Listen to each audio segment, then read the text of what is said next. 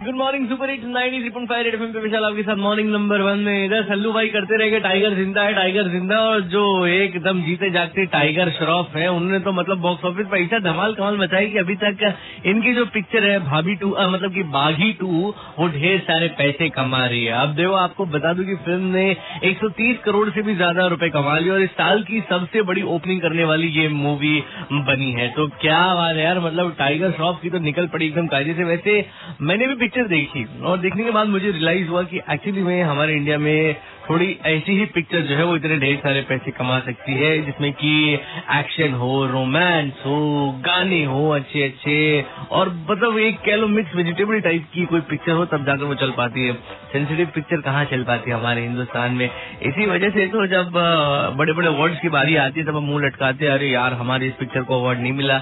आप जरा ये सोचो कितना अप्रिशिएट करते हो उन अच्छी पिक्चरों को जो आती है। मतलब मैं ये नहीं कह रहा हूँ कि बाकी टू अच्छी मूवी नहीं है, लेकिन फिर भी जो पिक्चरें एक्चुअली में कमानी चाहिए, ढेर सारी पैसे जिनको कमाना चाहिए, वो कहीं ना कहीं इस रेस में पीछे रह जाती है। Ninety six five F M पे विशाल आपके साथ मॉर्निंग नंबर वन ने ऐसे ही बजाते रहो। Good morning